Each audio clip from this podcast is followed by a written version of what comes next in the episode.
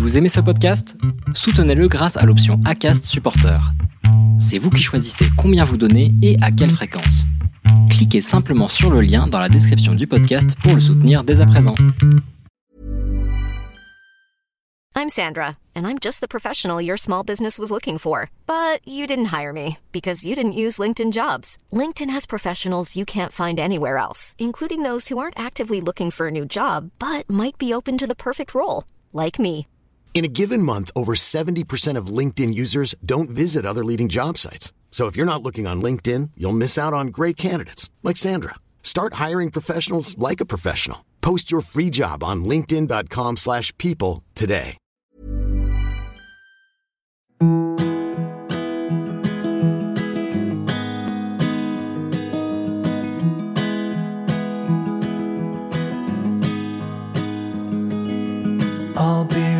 Behind you, Josephine. I won't leave you waiting in between. And the cigarette you bummed from me is almost burning out. You suck it till your fingers burn and then you throw it on the ground.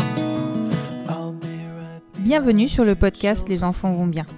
Ici, vous entendrez parler de PMA à l'étranger, de GPA, de conception artisanale, d'adoption et de bien d'autres termes qui accompagnent les parcours de conception de nos familles. Vous entendrez aussi et surtout des familles homoparentales, monoparentales par choix ou de fait, adoptantes, nous raconter leur parcours extraordinaire au sens littéral du terme, vers la parentalité. Parce qu'en France, le chemin est bien avancé mais n'est pas encore abouti, je vous propose d'écouter des témoignages de nos quotidiens qui vont vous rassurer sur le fait que nos enfants vont bien. Vous écoutez l'épisode numéro 6 du podcast Les enfants vont bien. Le parcours de PMA est accompagné d'un vocabulaire technique qui est une véritable langue, riche en termes inconnus. Très vite, nous devenons bilingues et revoyons et approfondissons nos cours sur la conception au point d'en devenir incollables.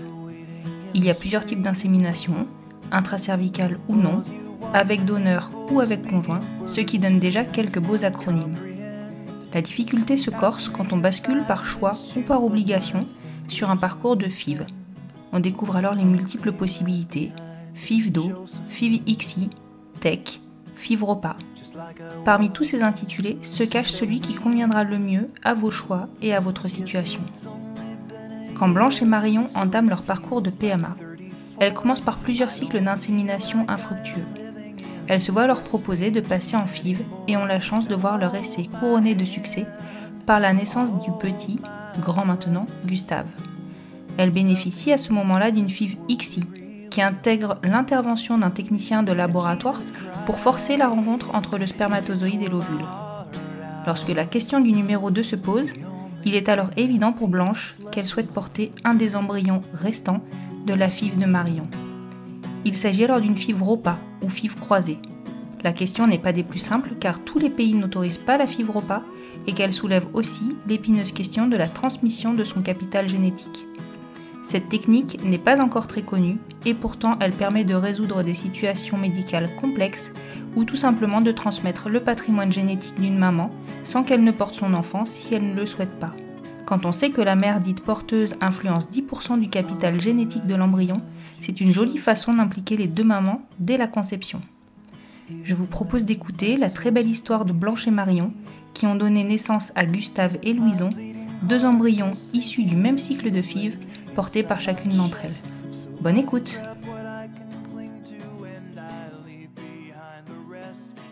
Bonjour Blanche, Bonjour Constance, je te remercie de t'être rendue disponible pour cette interview. je t'en prie, avec plaisir. Est-ce que tu peux te présenter et me présenter ta famille? Alors, je m'appelle Blanche, j'ai bientôt 34 ans, je suis professeure d'anglais et euh, dans ma famille, il y a Marion, ma femme, Gustave, notre fils qui a 5 ans et Louison, sa petite sœur qui a 2 ans. D'accord. Belle famille. Félicitations. Merci. Est-ce que tu peux me raconter un petit peu euh, vos débuts avec Marion, comment vous vous êtes rencontrés, comment vous, enfin, comment vous avez évolué dans votre relation? Et comment est venu le désir d'enfant? Ouais. Alors avec Marion, on s'est rencontrés il y a 12 ans, un petit peu plus de 12 ans. Moi j'habitais à Lyon, elle, elle habitait à Paris.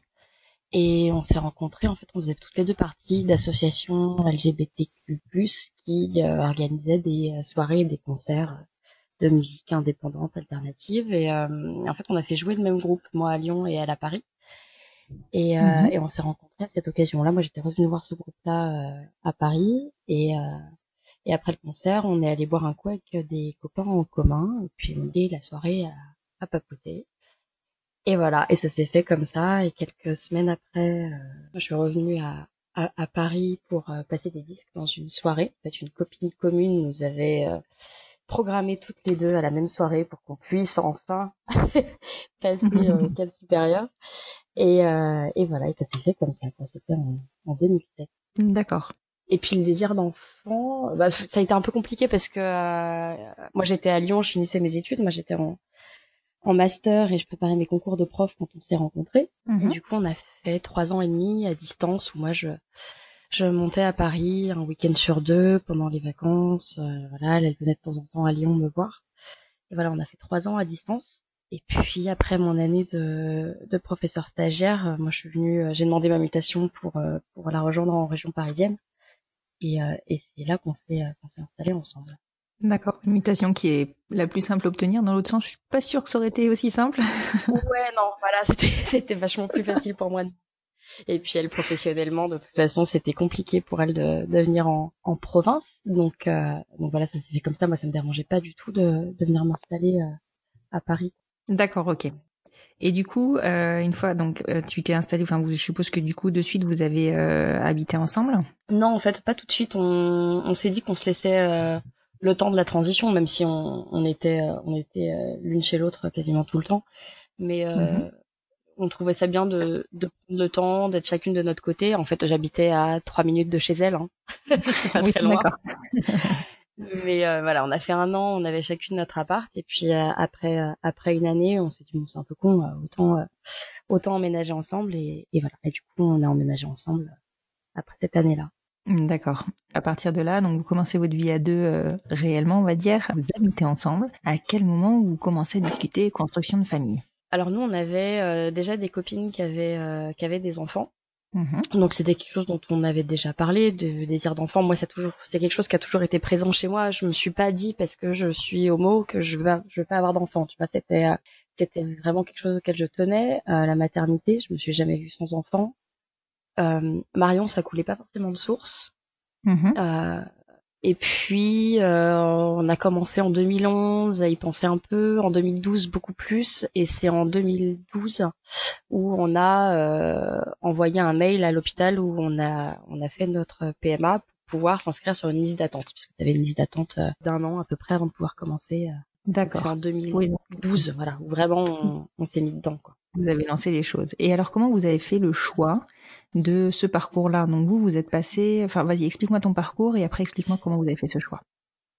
Alors nous, au départ, on Marion se posait la question de la coparentalité. Elle trouvait, euh, elle trouvait ça intéressant qu'il y ait un, un, père euh, pour notre, enfin non, pas un père. Je reformule, qui est, qui est mhm. un géniteur connu. Voilà. D'accord. Donc pas une coparentalité pas une coparentalité, non. D'accord. Et, euh, et puis et puis moi, en fait, euh, je me posais beaucoup de questions sur quel serait mon rôle parce que c'était Marion qui allait porter en premier puisqu'elle a 9 ans de, de plus que moi. D'accord. Donc c'est le choix a été fait par rapport à son âge, hein, c'est ça? Ouais, c'est ça, mhm. exactement. C'est dit qu'il fallait, fallait qu'elle le fasse en premier parce que parce que ça, ça pressait un peu quoi au niveau euh, mhm. au niveau physiologique, euh, voilà. Et euh, et moi je me posais la question de mon rôle. J'avais pas, enfin, je voulais qu'on fasse un enfant à deux. En fait. Voilà, il fallait qu'on soit deux parents et euh, et puis à l'époque en 2012 en plus euh, voilà, il n'y avait pas de mariage pour tous, il n'y avait pas de possibilité euh, d'adoption plénière. Donc ça posait encore plus de questions. Tu vois Exactement. Et, Exactement. Et, et puis nous on a voilà, on avait plusieurs copines qui étaient passées par des PMA à l'étranger et et du coup on s'est dirigé là-dedans. Et puis en fait on pour le choix de l'hôpital parce qu'il y en a beaucoup. Des hôpitaux Le choix est large, le pays, l'hôpital, enfin voilà. C'est ça. Euh, non, c'est euh, en fait on s'est euh, dirigé vers la Belgique parce que parce qu'en étant à Paris, c'était ce qui avait le plus pratique. Hein. On est à trois heures de voiture de Bruxelles, Clairement. heure mmh. de Thalys, fallait penser pratique aussi. Mmh. On tenait pas spécialement à avoir un donneur semi-anonyme, un donneur ouvert. Mhm. Du coup, la Belgique, la Belgique ne propose pas de donneurs semi-anonymes. Il y a des Ne proposez pas, je crois, mais maintenant je crois que c'est le cas. Alors ouais, ne proposait pas à l'époque. Après, il y a des euh, cliniques qui truandaient un peu et qui en proposaient en détournant- contournant la loi belge, mais et voilà. Et euh, et du coup, on, on s'est dirigé vers un, un hôpital universitaire à, à Bruxelles parce que des copines étaient passées par là, qu'elles en étaient très contentes et euh, qu'on a vu des retours hyper pro, pas euh, machine Afrique, enfin voilà quelque chose de de pro et sain et euh, et voilà, on voulait pas contribuer à un business. C'est ce que je veux dire. Ouais, je comprends. C'est oui, c'est tout à fait la sensation que j'avais eue euh, sur d'autres pays où j'avais fait des demandes. euh, Ouais. Voilà. Mm. Et donc c'est l'UZ Bruxelles, c'est ça, vous êtes pa- par lequel vous ça. êtes passé? Ouais, d'accord. Ouais, on est passé par l'UZ Bruxelles, qui est l'hôpital universitaire flamand, mais où t'as plein de francophones, puisqu'on est, on est en Belgique. Donc, euh, Mhm. et on est hyper contente euh, d'être allé chez eux. Oui, mais franchement les Belges, bah, a priori euh, de ce que j'entends sur les, les précédentes interviews, les Espagnols sont aussi très très ouverts, mais euh, voilà, enfin c'est agréable de se présenter là-bas. On est juste un couple infertile comme les autres, quoi. Bah, c'est ça. C'est ça, en fait. Et puis, euh, en plus, nous, on a commencé notre parcours, euh, enfin, notre première insémination, le premier jour de la, enfin, la première manif pour tous en 2013. Ah oui, c'est symbolique. Ouais, c'était sympa. J'ai bien aimé. Mais du coup, ça faisait du bien, tu vois, d'être euh, d'être reçu là-bas euh, comme un couple normal qui voulait avoir des enfants euh, sans que ça pose problème, quoi. Mm, mm. Ouais, je comprends. Bah, c'est vrai que c'est très très agréable de, enfin, on se sent réconforté quelque part. Et soutenu. Ouais, Et alors du coup, comment ça se passe à l'UZ de Bruxelles euh, Concrètement, tu les donc t'avais un an de liste, enfin d'attente, c'est ça? T'étais sur une liste d'attente? Ouais. Ouais, en fait, il faut à l'usine de Bruxelles. euh, le parcours est toujours le même parce que parce que moi j'ai des copines qui sont passées par là il y a pas longtemps. Euh, Mhm. Tu dois envoyer une espèce de lettre de motivation. Tu présentes ton couple, ton projet d'enfant. Alors c'est rien de bien bien méchant. Hein. Faut juste expliquer que t'es ensemble depuis tant de temps, que tu as envie d'avoir un enfant. Voilà. Et, euh, et suite à ça, ils te répondent en te disant euh, voilà vous êtes sur liste d'attente, il y a tant de temps d'attente, ça fluctue vachement euh, d'un moment Ouais. à l'autre. Et, euh, et ils te disent voilà on vous recontactera euh, pour vous donner la date du premier rendez-vous et la liste des examens à faire pour ce premier rendez-vous. Voilà. Mhm. Nous on a envoyé cette lettre, on a eu cette réponse en février 2012 et on a eu notre premier rendez-vous en novembre 2012. Ouais, donc effectivement, Ouais, un petit peu moins d'un an d'attente. Et, et donc ils nous ont envoyé la liste des examens euh, que Marion a dû faire, faire un bilan euh, de fertilité. mhm. Et, euh, et on est allé voir notre super euh, gynéco euh, qui nous a fait les ordonnances, les examens, voilà, pour qu'on puisse ramener tout ça euh, à Bruxelles en novembre 2012. d'accord. Vous aviez déjà trouvé un gynéco en France qui vous suivrait? Comment ça s'est passé? Eh ben là aussi, merci le réseau des copines qui sont passées par la PMA ça et qui ont déjà les bonnes adresses. Ah ouais, ça aide beaucoup. Ouais, on a une super gynéco euh, qui était à Paris et qui est spécialisée en plus en stérilité, donc elle sait ce qu'elle fait et euh, et ça nous a beaucoup beaucoup aidé pour la suite euh, du, du projet. Mhm. Et elle était tout à fait d'accord pour euh, pour nous suivre pour faire les euh, les ordonnances et les examens et tout ça. D'accord. Bon, ça c'est génial. Ouais, ça c'est euh, parce que on entend tellement d'histoires de euh, meufs qui galèrent, qui trouvent des gynécos mais qui veulent pas aller jusqu'au bout, qui veulent pas faire les ordonnances. Enfin, Ouais, quand t'as t'as ça, t'as ce poids-là en moins, euh, c'est quand même super quoi. Ouais, complètement. Enfin, c'est c'est vrai que c'est c'est pas facile en France de trouver un gynéco qui suive, mais par contre, quand on l'a et qu'on le tient, euh, faut pas le lâcher parce que franchement, euh, C'est c'est trop important. Mais ouais, ouais. Et puis c'est vrai que le réseau, euh, le réseau des copains, ou euh, enfin voilà, ça ça aide énormément à ralentir tous les délais et les recherches quoi. Nous, on on a donné l'adresse à, à pas mal de copines euh, qui en avaient besoin quoi. Bah oui, c'est clair. Et je sais, je sais d'autant plus que, alors, moi, je suis sur Bordeaux, donc c'est pas tout à fait pareil, mais je sais qu'à Paris, c'est vraiment compliqué de trouver quelqu'un qui suit, quoi. Ouais, ouais, ouais. Déjà, déjà, il y a, il y a de moins en moins de gynécos, hein, c'est euh, une réalité. Et puis, euh, et puis, ils sont, soit ils sont flippés, soit aussi parce qu'ils sont euh, contre, ils veulent pas. Enfin, ah, donc, euh, quand on les a, on les tient. Ouais, c'est clair, faut les garder. Donc du coup, euh, vous avez eu un retour par euh, par courrier, non Me semble-t-il de l'UZ pour euh, pour vous donner votre premier rendez-vous? Par mail, ouais, c'est ça. par mail. Par Mhm. mail. Euh, et du coup, donc on a eu ce premier rendez-vous. Euh, pour les patients étrangers, à l'UZ, ils font, euh, en fait, t'as deux rendez-vous. Et pour les Mhm. patients étrangers, ils couplent les deux rendez-vous pour qu'on les ait le même jour. En fait, t'as rendez-vous avec euh, un médecin qui sera ton médecin référent pendant ton parcours de PMA et qui t'explique euh, voilà comment ça va se passer, le traitement. euh, et puis après, tu as rendez-vous, enfin qui regarde tes résultats aussi pour voir s'il y a, s'il y a un problème euh, ou pas.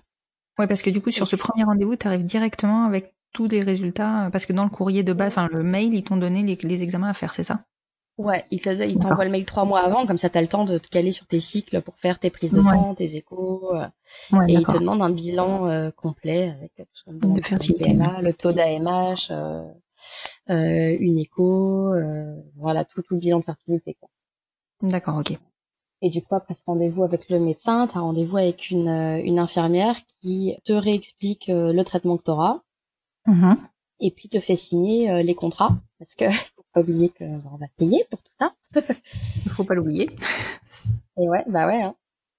C'est une part puis, euh, importante hein, de, du, de, de nos parcours, donc bon. Ah bah ouais, ouais, c'est pas négligeable. Donc euh, Mhm. c'est clair que voilà, euh, voilà, l'UZ c'est pas le centre de PMA le moins cher de Belgique, clairement. Mais euh, mais voilà, c'est aussi euh, l'hôpital qui a créé toutes les dernières techniques de FIV. Enfin, ils sont hyper à la pointe euh, et du coup, euh, du coup moi j'étais ok, on paye un peu plus quoi. Ouais, ouais, c'est sûr. ouais. Au moins que tu saches que voilà, tu, tu, tu y vas, mais que ça va être performant, quoi. Ouais, et t'es entre deux bonnes mains et tu peux leur faire confiance quoi. Mhm. Euh, et du coup, tu signes un contrat euh, financier et un contrat euh, de d'utilisation de gamètes aussi, puisque Mhm, tu vas avoir recours à un bon de sperme. Donc Mhm. tu, dois, tu, dois, ce contrat-là. Tout à fait. Et donc là, du coup, ça, ça se fait. euh, donc, tu m'as parlé de deux rendez-vous. C'était donc le premier rendez-vous avec l'infirmière et le deuxième avec le gynéco? L'inverse, c'était gynéco puis infirmière. C'est dans la même journée. En gros, t'as rendez-vous le matin et l'après-midi. quoi. Oui, oui, en général, ils calent ça. euh, Surtout quand tu viens de l'étranger, ils font en sorte de, de caler ça sur le même jour. Et, et sur l'UZ, vous n'aviez pas par contre de rendez-vous psy? Non, alors euh, je sais qu'à l'époque, si t'étais en parcours euh, de mère célibataire, t'avais un rendez-vous psy. Je sais pas si c'est encore le cas. Euh, Mhm. Actuellement, on a une copine qui était passée en même temps que nous, qui avait eu un rendez-vous psy. Pour les couples, t'as pas de rendez-vous psy. Ils partent du principe que euh, si ton projet, c'est un projet de couple qui est réfléchi, euh, t'as pas besoin de voir un psy. Mm, Ouais, d'accord. En fait, je pense qu'ils se basent sur votre lettre de motivation qui. euh, C'est ça. Parce que c'est vrai que sur euh, sur d'autres euh, cliniques belges, enfin nous en l'occurrence, on a eu un rendez-vous psy, mais par contre, on n'a pas eu à, monter, à montrer patte blanche du départ entre guillemets. Ouais, je sais qu'à la Citadelle, t'as des rendez-vous psy, par exemple. Mm, À complètement. Liège. Ouais. À Liège, nous on était sur Ouais. Charleroi, on avait des rendez-vous psy aussi, et je crois qu'à Gand aussi, mais je suis pas sûre. Ça, je, je m'avance Ouais, je crois que je crois que ça a changé à Gand, mais je suis pas, je suis pas avancée. Mais Mm, Ouais, moi aussi, c'est. on a le temps d'aller de moins en moins des rendez-vous psy. hein. Ouais, c'est. Je pense que. Enfin, nous, on nous avait expliqué à l'époque euh, que c'était pas du tout euh, orienté euh, couple euh, homosexuel. Qu'en l'occurrence, euh, les couples avec lesquels ils avaient le plus de difficultés dans l'acceptation de la PMA et surtout du don de sperme, c'était les couples hétérosexuels parce que les conjoints qui donc étaient qui étaient donc infertiles n'acceptaient pas forcément de d'avoir un enfant qui n'était pas de, enfin, qui n'était pas leur enfant Eh oui. Et donc, euh, Ouais, nous, le, tra- le- le- ce travail-là, on le fait de fait. Donc, Exactement. euh, on, le, voilà. on le fait de fait en amont et, euh, et ça ne, enfin, en tout cas, on- je pense que ça ne nous pose pas de soucis, sinon on passerait pas comme ça, quoi. Exactement. D'accord. Et donc ce premier rendez-vous, que bon déjà, je suppose que pour vous y rendre, ça a été un- une certaine logistique. Comment comment vous vous êtes senti en repartant ou en y étant? Voilà, comment comment vous l'avez vécu? Écoute, on l'a bien vécu, on s'est senti euh, à l'aise, euh, on était hyper contente, quoi. C'était hyper positif. euh, on on s'est senti euh, accepter un couple lambda qui euh, a un désir d'enfant et à qui on va permettre euh, d'avoir un enfant, quoi. Mhm. Et puis en fait, on est reparti. euh, ils nous ont dit à la fin du rendez-vous, voilà, vous pouvez commencer quand vous voulez. Euh, à partir de maintenant, il n'y a pas d'attente. Euh, si au prochain cycle vous voulez commencer, vous commencez. Donc, on était en novembre, on s'est dit on commence en, en janvier, on prend le temps, on fait les fêtes de fin d'année tranquille. Et, euh, et voilà, donc ça c'était cool de savoir qu'on pouvait commencer direct, mais qu'on pouvait aussi prendre notre temps, qu'on avait juste euh, à leur envoyer un mail euh, le premier jour des règles en disant on commence ce, ce cycle-là, et puis, euh, puis voilà quoi.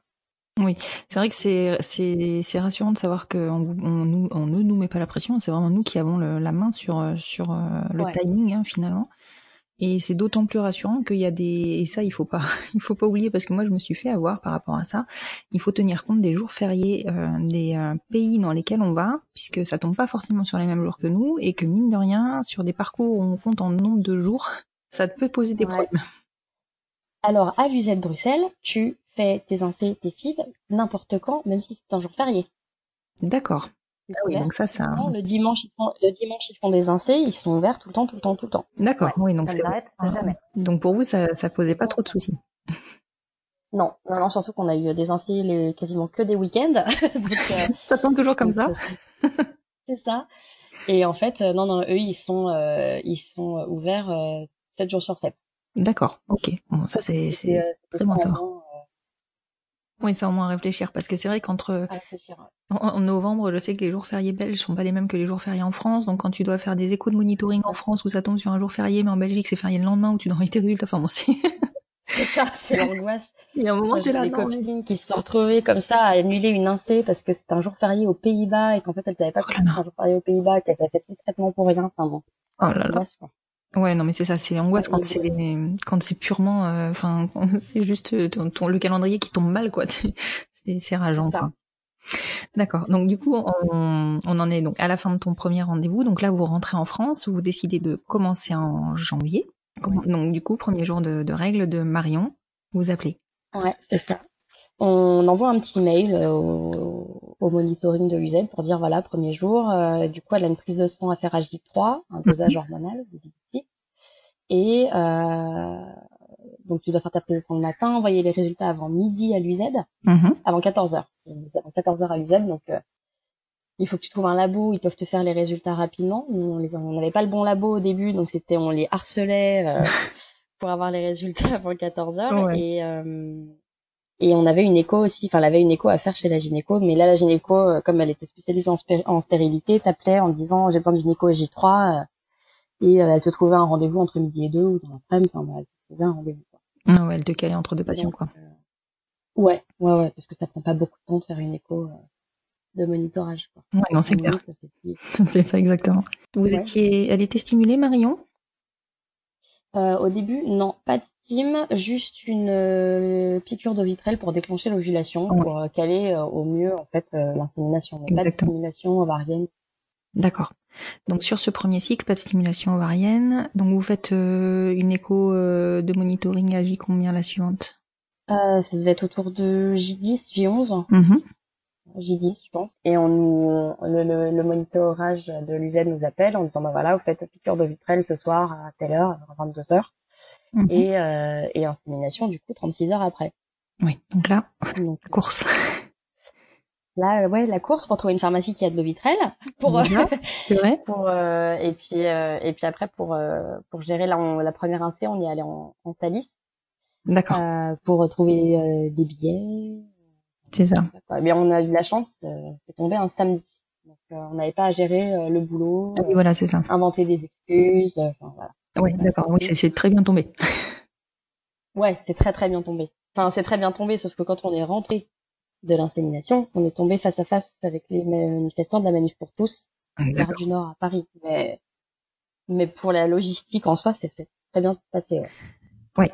C'est vrai que c'était ouais, c'était un contexte hyper particulier hein, cette année-là. Euh, bon. Ah ouais, c'est bien hard. Ouais, c'est clair. Donc vous partez à J12 du coup, si je me trompe pas. Ouais, c'est ça.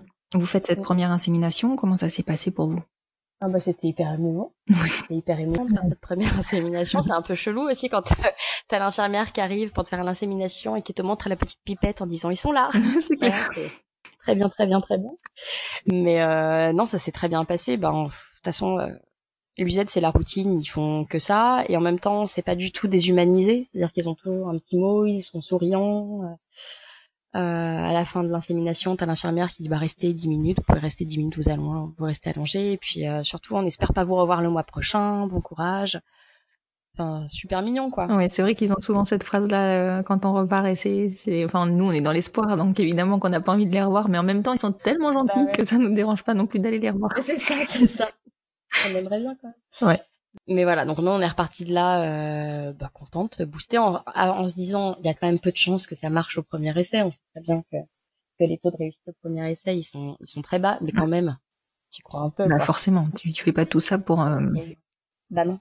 Non, non, et du coup, on est reparti avec euh, nos 15 jours d'attente avant euh, la prise de sang et la progestérone à prendre pendant 15 jours. D'accord, donc toi, vous, vous aviez de la progestérone en suivant, donc ça c'est pour euh, faire tenir la grossesse si, si elle, la grossesse prend. C'est ça, exactement. C'est pour favoriser l'anidation et faire tenir la grossesse. Ouais. Donc on avait, elle euh, ça à prendre et puis la, la prise de sang euh, 15 jours après. D'accord. Et donc, la prise de sang 15 jours après, Eh ben négative. négative. Comment vous le vivez? Ouais, négative. Euh, bah déçu parce que t'es forcément déçu. T'in- Tu t'investis, t'attends, t'as envie que ça marche et puis, euh, puis ça marche pas donc t'es déçu. Après on se raisonne, on se dit c'est un premier essai. C'est pas grave, euh, on y retourne quoi. Exactement. C'est vrai que sur le premier essai, euh, on n'est pas encore dans le doute. Non, non, non. Tu te dis bah voilà, si ça avait marché au premier essai, ça aurait été cool, mais ça aurait été étonnant aussi. Complètement. Donc non, tu doutes pas du tout. Tu y retournes quoi. Donc là, vous y retournez sur le cycle suivant ou vous attendez un peu? Non, non, on a enchaîné. Bah non. Ah, tant qu'à faire, on est chaud, on y va. et, euh, et du coup, on repart au cycle suivant. Euh, de mémoire, euh, Marion était pas stimulée non plus Mhm. au deuxième cycle. Pareil, on repart dans les mêmes eaux. Piqûre de vitrelle, insémination pareil un samedi. Mhm. Et, euh, et, et puis, euh, et puis un, un deuxième négatif. D'accord. Donc là, ça commence à devenir un peu difficile, je pense. Ouais, tu, tu te dis bon merde quand même, deuxième, allez, Ouais. fais chier. ouais, c'est très bien que ça marche. Et puis là, du coup, euh, notre gynéco euh, nous dit que ce serait peut-être bien quand même de faire euh, une hystérosalpingographie, donc une radio des, des trompes, pour voir s'il n'y a pas une trompe bouchée, on sait jamais, euh, ça peut arriver. euh. Donc ça, ça vous était pas demandé dans vos examens de base. Non, non, non, ils le demandent pas euh, de base, ils le font faire après. Parce que c'est un, un examen qui est douloureux, qui est un peu invasif. Enfin, c'est pas forcément le truc euh, le plus sympa. Donc ils attendent un peu. Et du coup, Marion doit attendre le cycle d'après pour faire euh, l'hystérosalpingographie. Mhm. Euh, donc au mois de mars, on fait pas d'un C et on en fait une euh, au mois d'avril. Donc il se- s'avère qu'à la l'hystérosalpingographie, euh, il voit rien. D'accord. Il n'y a pas de, a priori, pas de trompe bouchée, euh, mais euh, il y a un petit doute quand même. Donc on fait une insi Mhm. parce que euh, il n'y a pas de raison de pas en faire, mais ce serait bien que Marion fasse une célioscopie pour euh, pour qu'on qu'on soit sûr du truc. D'accord. Donc une intervention euh, Ouais, c'est un peu lourd quand même. pour vérifier. euh, Ouais, ouais, ouais. Et, euh, et du coup, notre gynéco nous euh, envoie voir le chef de service de gynéco de l'hôpital Trousseau à Paris, qui depuis a changé, mais, qui est un mec super, Mhm. et, euh, et qui a donc fait la célioscopie euh, Marion au mois de mai. Mhm. En- donc en avril, on a fait une insi qui n'a pas marché. D'accord. Stimulé Une insi. une insi- stimulée un peu, ouais. Marion, elle avait des cachets de chlomide. Chlomide, d'accord. Mhm. Pour la troisième. Ok. Et euh, et puis euh, et puis donc ça n'a pas marché en avril, donc elle fait euh, la célioscopie fin mai, Mhm. mi-mai. Tout était nickel. Ça allait hyper bien et du coup on se lance dans un quatrième euh, une quatrième incé euh, parce que il paraît qu'après une célioscopie comme tout est hyper nettoyé ça marche super bien Complètement. puisqu'il passe un produit en fait dans les trompes et l'utérus et tout ça pour, euh, pour vérifier que tout va bien. Et du coup, on y va quoi. Et euh, là, elle a eu une petite team avec euh, cette fois des piqûres de gonales Mhm. pour stimuler un peu les ovaires, euh, histoire de mettre toutes les chances de notre côté. Euh, ça ne marche pas non plus. D'accord. Non. Ça devient Quatrième négatif, là ça, ouais, là c'était franchement ah, bah, Ouais. très très dur euh, euh, pour Marion et puis pour moi aussi parce que parce que elle euh, voilà elle courait entre euh, midi et deux faire euh, ses les échos chez la gynéco les prises de sang le matin avant d'aller au boulot fallait qu'elle mente parce que dans son boulot personne n'était au courant euh, qu'elle était euh, couple avec une fille et qu'elle était en, en parcours de PMA Mhm. et, et, et voilà, c'était hyper stressant. Et puis on avait ce contexte euh, social aussi avec toutes les manifs euh, contre le mariage pour tous, euh, les débats. Enfin, c'était hyper violent. Il y a eu des mots violents euh, dans chez nos proches aussi. Donc Ouais.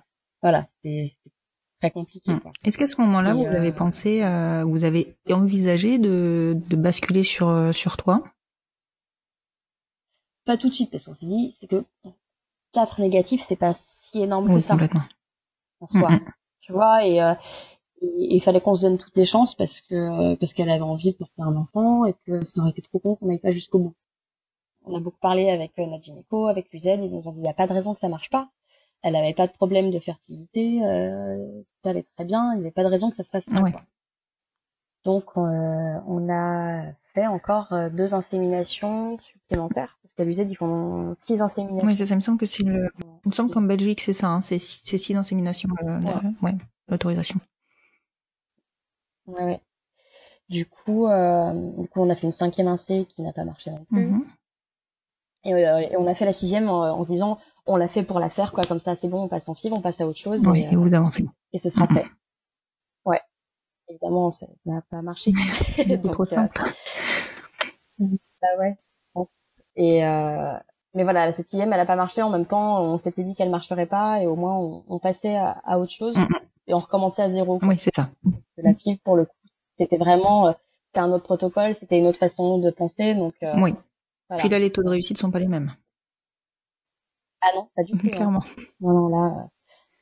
Et puis on savait que voilà, l'UZ ils sont hyper spécialisés euh, en FIV et euh, ils sont très très bons, donc on leur faisait vraiment confiance. Vachement rassurés aussi en, en nous disant que on- ils, peuvent mettre toutes les chances de notre côté. On peut stimuler, on peut avoir des super conditions. Si la rencontre entre l'ovule et le sperme se fait pas, elle se fait pas quoi, et on n'y peut rien. On peut pas, euh, en, insé- en faisant une insémination, euh, forcer cette rencontre-là et, et c'est pas grave quoi. Oui, complètement. Non, mais c'est de, de mémoire euh, au niveau des statistiques, je crois que sur une insémination artificielle euh, intracervicale, donc en passage de col, euh, on a autant de chances de réussite qu'une grossesse, enfin qu'un rapport classique, et donc je crois que ça tourne autour de même pas 20%. Ouais, c'est autour de Donc, euh, donc finalement, euh, sur cinq tentatives, six tentatives, c'est pas trop étonnant que ça fonctionne pas. Mais non, et puis notre gynéco nous avait dit, mais vous savez, la moyenne, en fait, pour un couple hétéro qui a pas de souci, c'est 18 mois d'essai. Ouais, c'est c'est c'est On va, on va prendre un peu de recul, on va souffler. Mais c'est, psychologiquement, le parcours de PMA, pour tous les, les couples qui sont en, en parcours de PMA, c'est tellement euh, euh, fatigant psychologiquement. et, euh, bah, c'est fatigant psychologiquement et ça a un coût mine de rien. C'est Ah non, mais euh, c'est euh, financièrement, nous on avait la chance de pouvoir le Mhm. faire, mais euh, mais t'as combien de couples qui ne peuvent pas le faire et qui, et qui euh, s'arrête en cours de route. voilà, qui s'arrêtent en cours de route. C'est vrai que c'est une chance hein, de, de notre côté et c'est vrai que c'est pour ça aussi que c'est important qu'en France euh, bah, ce soit légalisé parce que alors de mémoire pour le moment ce sera pas pris en charge tout de même par la sécurité sociale Voilà, ce que j'allais dire. mais ça évitera tous les frais annexes de voyage de de, de nuit d'hôtel enfin voilà Ah oui, non mais c'est clair. Et nous c'est aussi pour ça qu'on avait pris Bruxelles, c'est parce qu'on savait qu'on pouvait faire l'aller-retour dans la Mm, journée. mm. et c'est vrai que ça joue Les euh, ceux qui vont euh, aux Pays-Bas ou euh, au Danemark, c'est pas non même. Quoi. et puis alors là les coûts les coûts sont vraiment différents hein. Ah ouais. alors le protocole de FIV comment ça se passe du coup? Alors le protocole de FIV, comme Marion, elle n'avait pas de problème de fertilité. Mhm. C'était un protocole sur cycle naturel. Parce que tu peux, dans une FIV, inhiber le cycle de la femme et, euh, et faire un cycle artificiel. d'accord Euh, là, c'était pas le cas. On a eu de la chance, en fait, on a pu commencer la, la FIV hyper rapidement. Mhm. En fait, on est retourné à l'UZ pour un rendez-vous pour qu'il nous explique la FIV et qu'on signe d'autres contrats, puisqu'on passait d'une insémination à une fécondation in vitro. d'accord Et euh, Marion allait avoir ses règles euh, genre trois jours après, et euh, il leur restait de la place dans leur calendrier de FIV euh, pour, un- pour ce cycle-là. ah bah super Et du coup, ils nous ont expliqué le, le, le traitement, et du coup, Marion avait 15 jours de stimulation, Mhm. avec euh, pendant en gros 5 jours, d'abord des piqûres de stimulation ovarienne, donc à faire le soir euh, des piqûres de gonale pour euh, pour qu'il y ait euh, le maximum de follicules matures. Parce que c'est ça le but de la FIV, hein, c'est pas un ou deux follicules matures comme pour une insémination, mais qu'on ait le plus possible Mhm. pour avoir le plus possible de- d'ovocytes matures et, et ensuite d'embryons, quoi. ouais pour pouvoir en coup, conserver si euh, en et faire plusieurs essais Voilà. Mhm. Exactement. Et du coup, Marion a une stimulation, donc des piqûres le soir pour stimuler les, euh, les ovaires. Et puis après, 5 piqûres de stim, euh, des piqûres le matin en plus pour bloquer l'ovulation. Parce que si tu as un ou deux follicules matures, ton corps, il va déclencher oui l'ovulation. d'accord donc, tu as une piqûre en plus le matin pour euh, bloquer l'ovulation, bloquer la sécrétion de, de LH, l'hormone qui, euh, qui lance euh, l'ovulation. Et là, elle a eu pas mal de plus d'échographie hein, pour la, la FIV que pour euh, pour une insémination. Il faut vérifier que t'as pas d'hyperstimulation. Donc, elle a eu, euh, je pense, trois échos. D'accord. Oui, au niveau euh, Et, organisation, euh, ça doit pas être simple. hein. Non, c'est pas c'est c'est pas simple. Et puis euh, et puis ces piqûres qu'il faut que tu fasses à heure fixe. Il faut pas que tu oublies. Enfin, le matin. euh, en plus, c'était un produit où il fallait qu'on fasse le mélange nous-mêmes. T'avais le solvant et la poudre. mélange oui, là-dedans. d'accord. On avait demandé à un copain infirmier de nous expliquer comment bien faire le mélange parce qu'on avait la trouille de mal le faire et qu'elle ovule. Bah oui, Enfin, oui, je comprends. Et puis du coup, il nous dernier monitorage, il nous appelle en disant bon bah vous faites l'ovitrelle pour déclencher l'ovulation cette nuit à 3 heures du mat et ponction 36 heures après à, à 15 heures. D'accord. Ouais, 3 heures du mat. J'ai bien aimé. En fait, ils m'ont dit il y aura ponction tel jour à 15 heures. Et dans ma tête, j'étais là, mais 36 heures avant. C'est 3 heures du mat. 3 heures du matin. et donc, elle me dit, oui, oui, euh, à 3 heures du oh matin. Très bien, très bien. On va mettre un réveil. Ouais, c'est ça. Puis on a mis le réveil un quart d'heure avant, histoire d'être bien réveillé, puis euh, de pouvoir enlever la petite bulle d'air de ta seringue d'eau vitrelle, comme il faut. Oui, c'est ça, d'être en forme, quoi. C'est ça. Et euh, du coup, on a fait la piqûre d'eau vitrelle à 3 heures du mat. On est retourné se coucher à 3h05. et puis on, on, est parti. Alors ça tombait hyper bien parce que c'était pendant les vacances scolaires. Votre calendrier était pas mal. Hein. Non mais franchement, on a eu une chance de dingue. ouais, bien. Et, euh, et, Marion a posé des jours, du coup, on est parti à Bruxelles et euh, on s'est dit voilà, on pose. Marion elle a posé trois jours et s'il y avait besoin de plus, parce qu'on savait pas combien de temps ils allaient cultiver les embryons, on verrait, on, on allait voir à ce moment-là. Oui, parce qu'effectivement, vous pouvez, enfin, il y a trois jours ou cinq jours hein, de, de culture d'embryon. C'est ça, il y a trois jours et cinq jours, sachant que si tu as des embryons de cinq jours, c'est mieux parce que ça correspond au jour où naturellement ils arrivent dans l'utérus. Donc déjà, ils ont plus de chances de. Mhm. Si un embryon de trois jours, il est encore dans les trompes. D'accord, oui. C'est pas très naturel pour lui de se retrouver dans l'utérus. Et puis en plus, ça, te permet d'avoir des embryons euh, qui sont plus viables que des embryons de trois jours, parce que tu peux avoir beaucoup de pertes entre trois. D'accord. Et à l'UZ, on a de la chance euh, de pouvoir cultiver les embryons jusqu'à 5 jours. T'as peu de labos qui le font en France, par exemple, parce que ça demande euh, du matériel supplémentaire, des milieux de culture différents, euh, c'est un gros. Donc, en France, t'as plein de labos de PMA qui font pas de la culture d'embryons jusqu'à 5 jours. Des taux de réussite de FIV qui sont moins élevés en France. De ce fait. Ouais. Et du coup, donc on est arrivé à Bruxelles pour la ponction euh, d'ovocytes on a eu un peu peur. On arrivait dans, ils nous ont installés dans une chambre. T'avais une nana qui sortait d'une ponction, qui avait du sang sur sa blouse, qui disait j'ai mal, j'ai mal. Marion qui devenait livide. Et l'infirmière qui lui dit vous voulez une petite anesthésie supplémentaire pour avoir moins mal? Oui, oui. Je vais prendre ça. Ouais, c'est ça. Parce qu'ils font la ponction sous anesthésie locale en Belgique. En France, ils le font beaucoup sous générale. En tout cas, à l'UZ, c'était sous anesthésie locale parce que c'est quand même euh, moins moins dur pour. C'est moins engageant, c'est clair. Ouais. Ouais, et donc Marion est partie pour la, la fonction. Moi, je suis restée à l'attendre euh, dans la chambre. Mhm. Et euh, donc ils ont fonctionné neuf follicules. C'est plutôt mal. Bien. Sur les neuf follicules, il y avait cinq ovocytes matures parce que ce qu'on sait pas. Moi, je l'ai su quand on a fait la FIV, mais euh, un follicule mature, ça veut pas dire que tu auras un ovocyte mature. Ah, d'accord. C'est aussi pour ça qu'une enceinte ça marche pas à chaque mhm. fois. Et ouais, parce que dans un follicule mature, tu peux avoir un ovocyte qui n'est pas. D'accord. Et ouais, tu vois, sur les neuf follicules qui ont fonctionné, on avait cinq ovocytes. D'accord. Donc oui, déjà, euh, ouais, il y a de la perte. Euh, ouais, ouais, ouais. Et donc sur les cinq ovocytes matures, ben, ils les ont tous, ils ont fait une FIV euh, XI, donc c'est les FIV où ils, euh, ils injectent le spermatozoïde dans l'ovule. D'accord. Classique, en fait, ils mettent tout dans une, en gros, dans une boîte de pétri. Ils laissent faire. Et ils laissent la rencontre se faire. La, ouais, la XI, t'as un, technicien de labo qui prend un, un spermatozoïde et qui l'injecte dans l'ovule. D'accord comme on n'avait que 5 ovocytes. D'accord, donc ça favorise euh, le taux de réussite, je suppose. Ouais, bah oui. Et, euh, et, voilà, ils nous ont dit voilà, il y a 5 ovocytes matures, on a euh, on a fécondé les 5. Euh, on vous rappelle euh, dans 3 jours pour vous dire si on fait le transfert à J3 ou si on attend encore 2 jours pour faire le transfert à mhm. J5. et donc nous, on est reparti à l'hôtel se reposer. Marion, elle était oui. Je pense que émotionnellement et physiquement, voilà, c'était mhm. beaucoup. Quoi. Et euh, donc on s'est fait un petit séjour à Bruxelles, euh, tranquille, euh, en attendant. Et puis du coup, on a eu le coup de fil de l'UZ au troisième jour, le matin, pour nous dire bon bah on, a une bonne nouvelle sur les cinq ovocytes qu'on a fécondés, on a quatre embryons. Ah ça c'est cool. Donc on en avait perdu un en route, mais quatre embryons qui étaient mhm. super. Et ils nous ont dit ce serait trop dommage de faire un, un transfert maintenant. on va les faire aller jusqu'à jusqu'à J5. D'accord. Super. Ouais. C'est clair. Et, euh, et du coup, euh, on est resté deux jours de plus. Et le transfert a eu lieu le lundi. Donc moi j'ai dû euh, j'ai dû euh, pipoter un truc au, au boulot. Bah oui, parce que euh, plus en vacances. le lundi complètement. Et ouais. et euh, Marion aussi a, a dû pipoter un truc. Elle a posé un RTT. Puis on est on est resté. On a eu le, le transfert le, le lundi. Je crois que c'est un des moments les plus émouvants de. Est-ce que tu as pu y participer du coup Enfin, tu étais présente ah oui, oui, en fait, en Belgique, euh, il a tout le temps. Hein. Bah, j'étais pas là pour la ponction parce que parce que ça c'est en bloc euh, stérile, mais euh, Mais le transfert d'embryon, c'est dans une salle sous contrôle euh, échographique. Et, euh, et moi, j'étais à côté. euh, ouais, ouais. Voilà. On est en, c'est un moment que tu peux passer à deux. D'accord. quoi. Et, et du coup, tu vois sur le- l'écran de l'échographe euh, cette petite goutte de liquide dans laquelle il y a euh, l'embryon euh, déposé dans l'utérus. Et je trouve ça Ouais, c'est très émouvant. ultra émouvant, quoi. Ouais.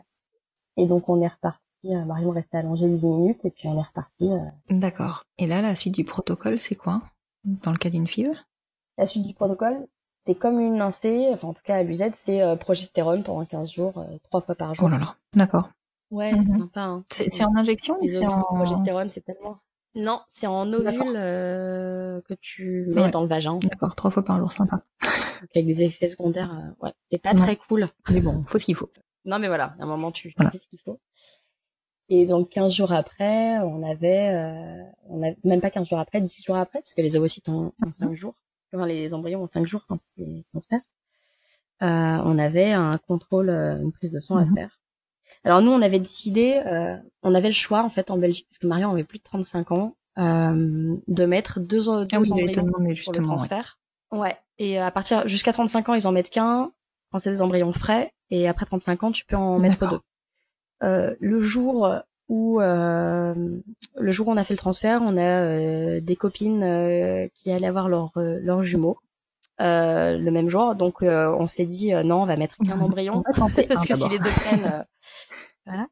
C'est ça, on a demandé à la, à la, à la- l'embryologiste qui nous a dit mais je peux pas vous dire, c'est vous qui prenez la décision.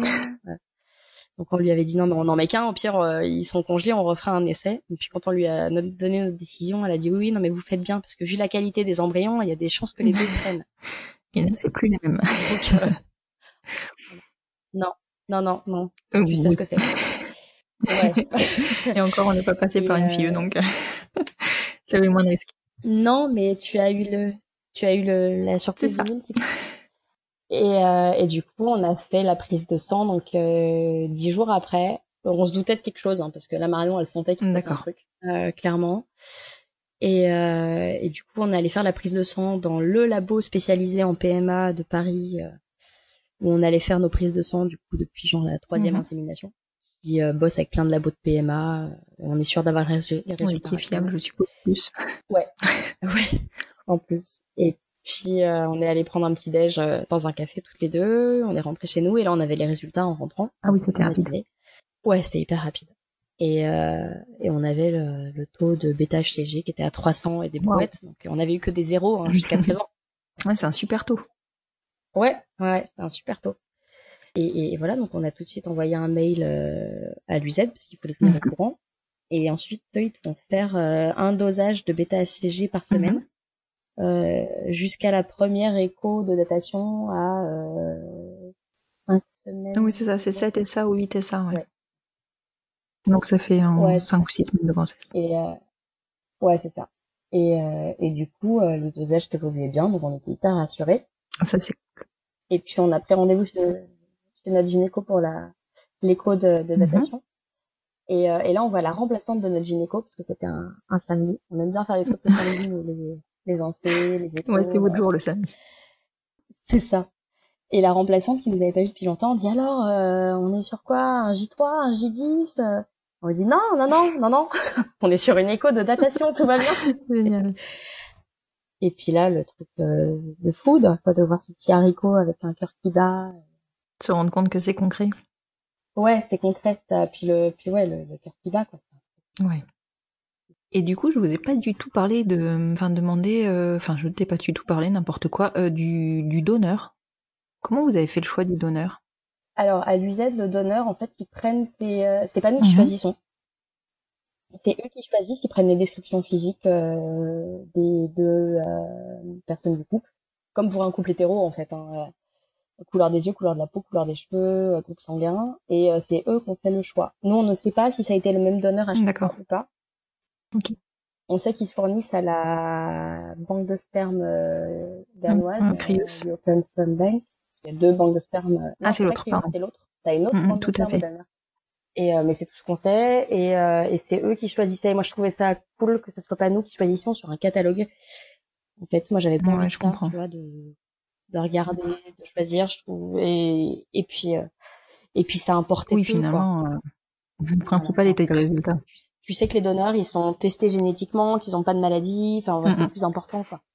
Oui, je sais que la Belgique se sert au Danemark euh, parce que justement les normes, enfin les tests et les normes sont beaucoup plus poussés euh, et donc ils sont sûrs de la qualité euh, du sperme Ouais. et surtout euh, du, du, non- enfin, du non-risque. Alors bon, il n'y a jamais pas de risque, mais bon, en tout cas, il y a beaucoup moins de risques de maladies génétiques ou sexuellement transmissibles.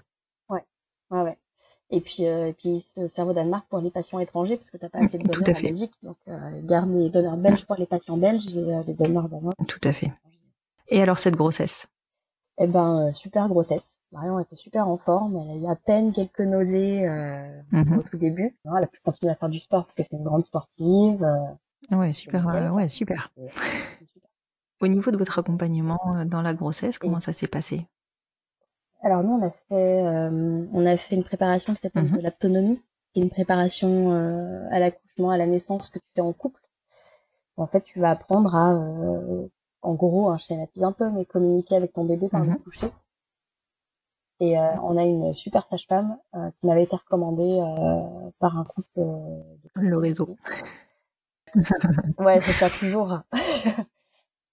Et une super sage-femme qui est vraiment géniale qu'on a qu'on a vu après pour ma grossesse euh, Louison. Et, euh, et ça a été génial cette préparation là parce que ça te permet de te construire déjà à trois avant l'arrivée de de ton enfant.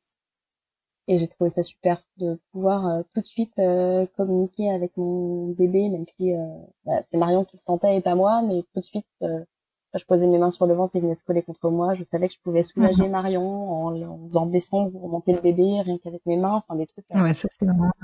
Je me suis sentie vachement utile. Ouais, je comprends. T'as vra- t'as vraiment pris ton rôle dès euh, dès la conception finalement. Enfin, en tout cas, les Ouais, ça aide vraiment à, à, trouver ça. sa place en fait. C'est c'est une belle préparation. hein. C'est vrai que c'est. Alors, je suppose que sur Paris, euh, c'est beaucoup plus simple euh, de trouver euh, des, des, des sages-femmes ou des médecins, parce que je crois que les médecins aussi peuvent être faire de l'autonomie. Ouais. Moins facilement en province. mais- peux avoir des sages-femmes, des médecins. Ah oui, c'est vrai. Effectivement, Mais oui, oui, à Paris, bah forcément, comme quoi, à Paris, Forcément. plus d'offres quoi. forcément. Mais t'en as de plus en plus en province. Hein, qui, euh, Oui, complètement. Mais c'est vrai qu'en 2012, de mémoire, euh, c'est euh, 2013, donc du coup pour toi, euh, c'était c'était vraiment pas facile. Enfin, je me souviens avoir cherché sur Bordeaux, euh, c'était très compliqué. ouais, là, ouais. Et donc du coup, vous choisissez d'accoucher euh, au Bluet aussi pour euh, pour Marion? Pour Gustave, ouais. Euh, ouais, ouais, bah ouais, pour Marion, on a, on a, enfin, elle a, elle a accouché. Oui, non, mais c'est joli. c'est tout à fait ça. Mais, mais euh, ouais, ouais, elle a accouché au Bluet parce qu'on habite, on habite à un arrêt Oui, de c'est- métro, donc déjà voilà. Et puis on savait que c'était une maternité dans laquelle on serait bien reçu en tant que couple homoparental. Euh, c'est une maternité qui est, euh, qui est super tolérante, super ouverte, et voilà, on savait qu'il y aurait aucun problème avec ça. Enfin, Il y a une maternité qui est à 200 mètres de chez nous, mais c'est un hôpital militaire. Bizarrement, Plus de doute, ouais. super envie.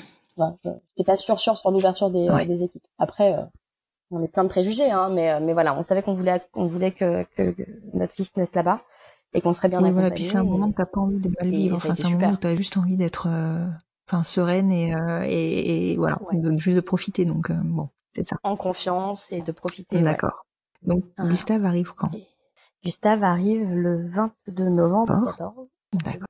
Et donc la veille, le 21, euh, je me levais pour aller euh, aller au lycée et, et Marion me dit, euh, elle était allongée sur le canapé, 6 heures du mat, elle me dit, je crois que j'ai senti un truc couler, mais euh, mais va au boulot, c'est bon, euh, j'irai à la maternité, euh, si s'il se passe un truc, je t'appelle. Et moi, je bosse à une heure et demie de transport Oui. de Paris.